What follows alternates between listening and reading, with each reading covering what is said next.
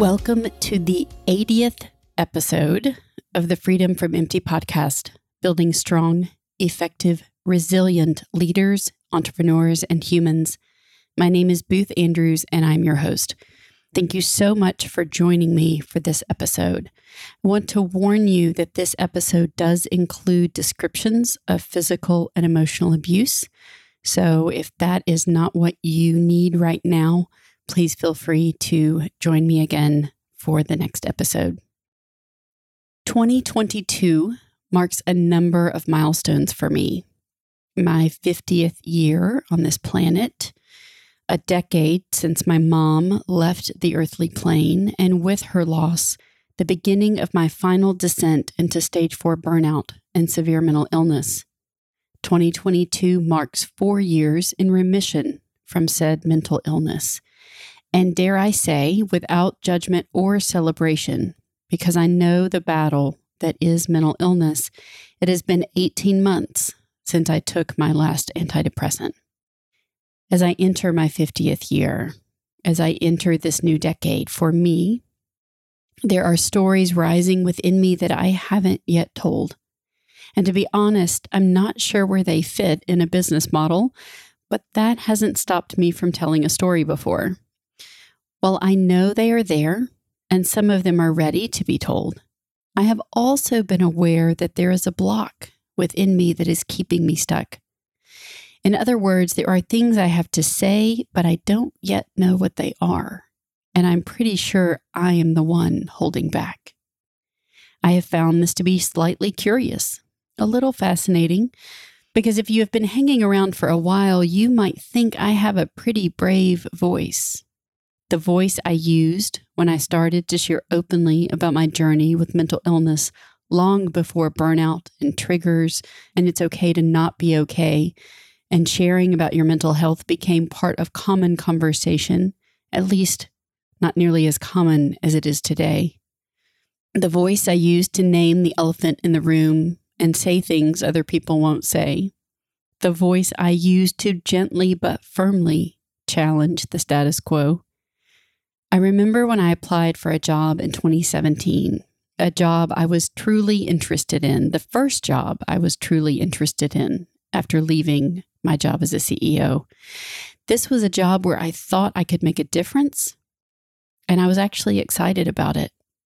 But I was advised by very well meaning loved ones that I should probably scrub my social media feed for references to my illness.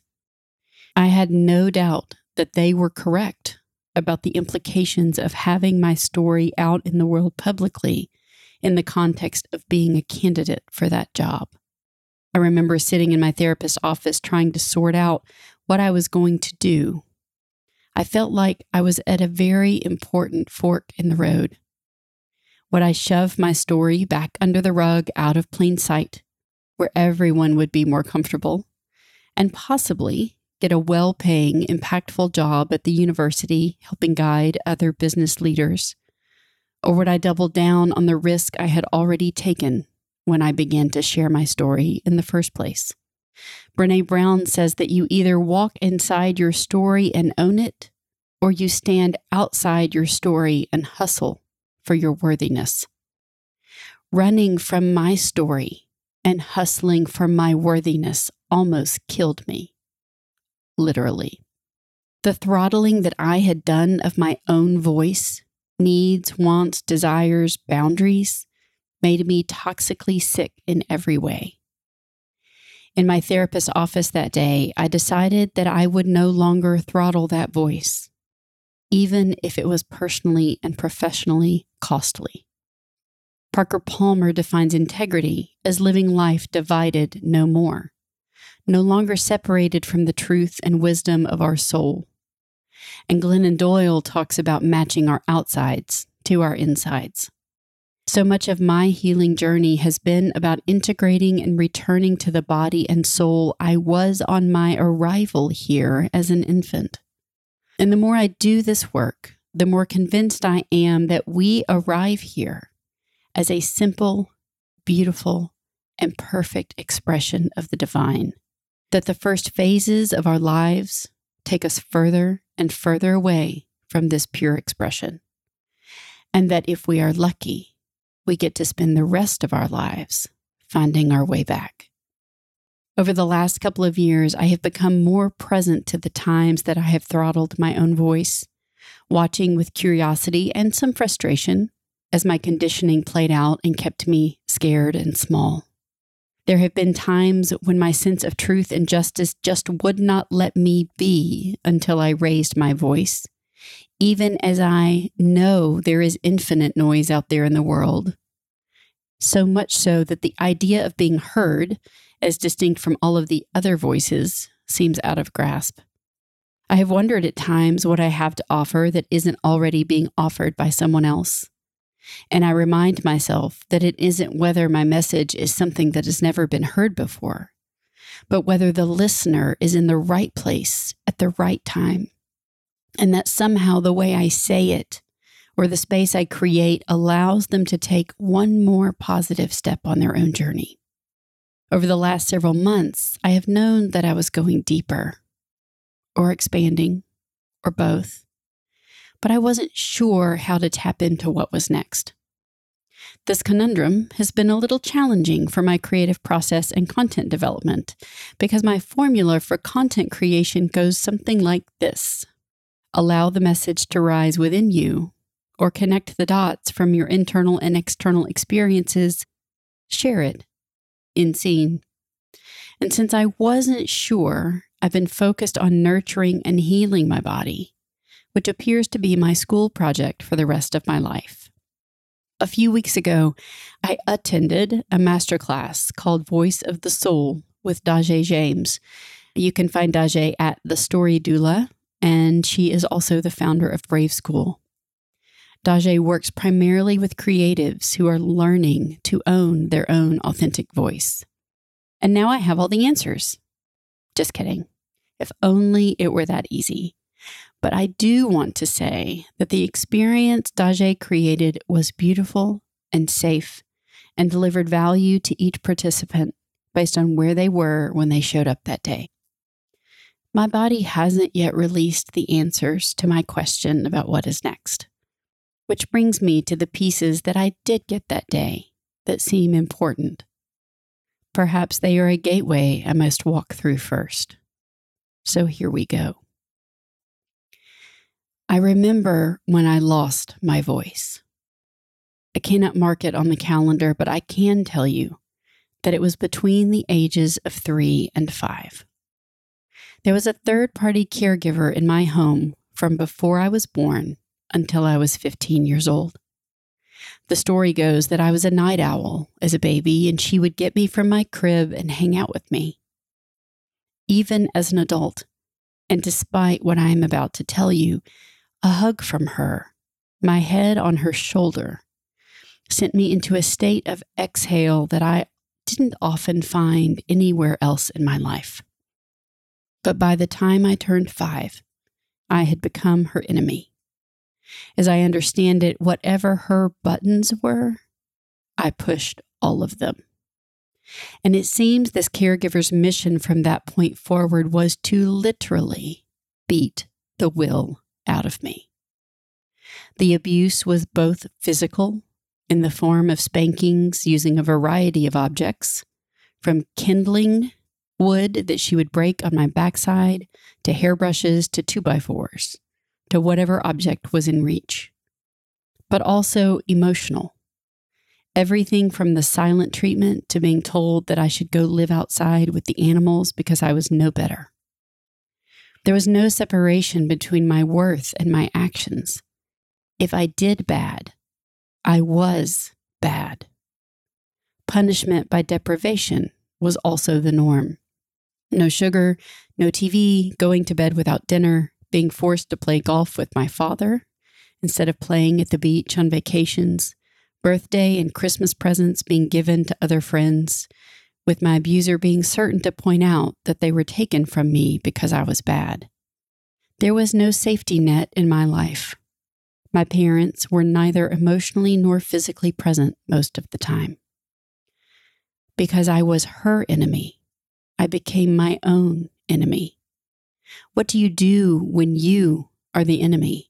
when who you are is the problem. You come to believe that you are the one causing the harm to yourself. And so you splinter, you siphon, you shut down the parts of yourself that seem to be causing the problem. You bury the shards of who you are in an internal abyss of your own creation. Sometime in 2014, as I was processing some of this trauma with my therapist, I visualized this scene my abuser coming after me. I am seven or eight years old. She is backing me into a corner, intent on destroying my will, intent on destroying my essence. Me then vaporizing into the wall and enclosing her in layers and layers of Kevlar, boxed in where she couldn't hurt me anymore and then I visualize myself as a young girl, safe, playing in a field by a river, guarded by a warrior protector who looks a lot like an angel or a Greek goddess. Within 48 hours of this visualization, my abuser had a massive stroke. She is still on this planet, but prisoner in her own body to some degree. On some level, I am able to know that I didn't cause this stroke, but that doesn't mean I haven't had to process through that a few times. It matters that there is a redemption story here in some ways, that she went into treatment for alcoholism when I was 15 years old, that she is the only adult in my life who ever apologized without blaming anyone or anything else for the harm she caused me, that she spent my adult life living in recovery. But that redemption didn't restore my voice not by itself anyway. The pieces of myself that I hid away for so long didn't just reassimilate because the threat had passed, such as the experience of complex developmental trauma. I remember when my psychiatrist said that the ongoing chaos and trauma of my childhood had changed the way my brain was wired. I have reclaimed and reintegrated my voice in pieces over time, sometimes without a full understanding of the complete nature of the task and all of its layers and dimension. Not knowing what I was up against might have been a gift in its own right. And I have experienced time and time again the difference and the time lapse that often happens between intellectually understanding something and being able to internalize it within my body and soul as I sat in the space that Dajae created, I also had the opportunity to rewrite some of the scripts I have been running for most of my life as a result of what happened to me. I want to share the new scripts with you now and offer that you take what you need. Imagine you saying these gentle and tender words to yourself. You are beautiful and worthy and full of light. You deserve to be cherished, nurtured, protected, and held. I enjoy your company and warmth. I want to be with you, and I will protect our relationship. Your performance bears no relation to my love for you. I adore you. Your needs matter. You are not required to tend to other people's wounds, the ones you didn't cause, especially to your own detriment. I don't want anything from you but your pureness, joy, and light. I will catch you. I am here for you, always and forever. There is nothing you can do that will separate you from my love. Here are a few other takeaways from the class that I want to share with you. Nurturing your own fire will inevitably make the world warm. The further you are from the flame of your own fire, the more you look to others for warmth. And it will never be enough. Your soul's voice longs to be nurtured, cared for, nourished, seen, and acknowledged. If the voice is a call for connection, then stifling your voice also prevents you from accessing the connection that you are biologically wired to require for survival. There are a million reasons why you may have lost pieces of your voice on your journey to where you are now. Do you know when you first lost your voice? Not the one that posts pretty pictures or memes or sarcasm or even vitriol on the internet, but the voice that is scared and small and shoved down inside the chasms of your heart and soul because you learned at some point that that voice wasn't safe to use. Or maybe you remember a more recent time when you no longer felt safe to speak your truth. If you take time to sit with this question, there may be some hard stuff that comes up.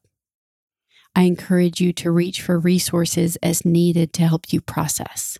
And I will link some resources at the bottom of the transcript for this episode that you can find at boothandrews.com. Most of all, I encourage you to sit gently and non judgmentally with whatever comes up, with the understanding that you don't necessarily have to do anything about it.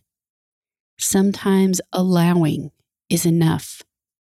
This would also be a great time to practice self compassion. And I will link some of Kristin Neff's resources here on the transcript as well.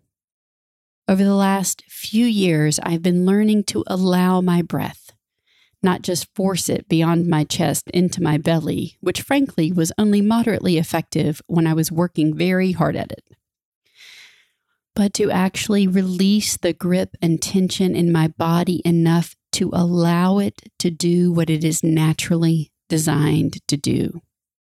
Holding tension was something I was very, very, very good at.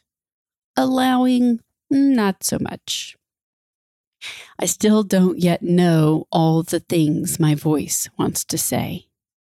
But my hope is that by tending to my own flame, nurturing my body, mind, and soul to the best of my ability, as I continue to build my understanding of what that actually means, and by allowing my voice to rise, I will take new steps toward owning my story living a life undivided, and matching my outsides to my insides? What is one step you could take toward nurturing your own voice today? The one that is unadulterated and an expression of your true essence. And please hear me when I say that you don't necessarily have to claim your voice publicly in order to own it. Maybe the only person who needs to hear your true voice is you. If you aren't sure where to begin, perhaps gently tending to your body as intentionally as you can is a good place to start. Practice nourishing, receiving, and allowing, and let your voice do its thing. Notice when you hold back and consider whether that holding is due to a current threat or one that has long passed but left its imprint on your body and soul. And consider practicing speaking with your true voice in safe spaces as they are available to you. Your voice is worthy of being heard. Is it time to reclaim your voice? Thank you for listening today. And if you haven't already, please hit subscribe or follow and remember to rate this podcast wherever you listen to podcasts. When you subscribe and rate, you make it easier for other people to find this content. I look forward to being back with you next time.